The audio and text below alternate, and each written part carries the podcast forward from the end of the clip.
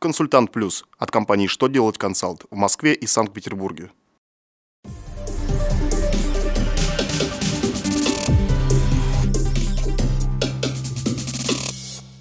Добрый день! Для вас работает служба информации телеканала «Что делать ТВ» в студии Ольга Тихонова.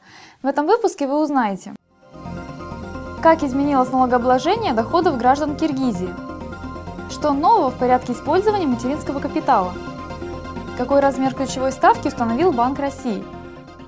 Итак, о самом главном по порядку. Прошлом месяце, 12 августа, вступил в силу договор о присоединении Киргизской республики к договору о Евразийском экономическом союзе. В связи с этим Минфин разъяснил, что теперь доходы граждан Киргизии, полученные в связи с работой по найму в России, облагаются НДФЛ по ставке 13%, независимо от наличия у них статуса налогового резидента. Но по доходам таких работников, полученным до 12 августа 2015 года, применяется общий порядок налогообложения, предусмотренный налоговым кодексом, а также соответствующие положения межправительственного соглашения о избежанию двойного налогообложения и предотвращению уклонения от уплаты налогов на доходы. Правила, по которым материнский капитал можно направлять на улучшение жилищных условий, уточнены.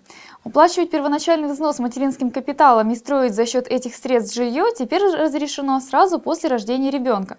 Раньше это можно было сделать только после того, как ребенку исполнится 3 года. Теперь же родители могут использовать деньги в любое удобное время. Правительство Российской Федерации внесло изменения в правила направления средств или части средств материнского капитала на улучшение жилищных условий. Об этом сообщается на официальном сайте Кабинета министров. Bye.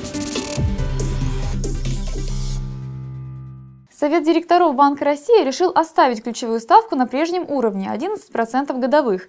Такой вердикт был вынесен на фоне увеличения инфляционных рисков при сохранении рисков существенного охлаждения экономики. Напомню, что в соответствии с ключевой ставкой Банк России предоставляет кредиты коммерческим банкам на одну неделю, а также на тот же срок принимает от банков деньги на депозиты.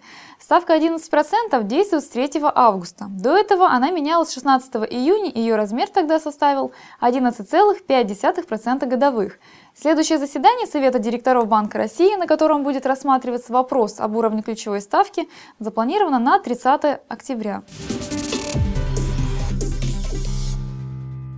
На этом у меня вся информация. Благодарю вас за внимание и до новых встреч!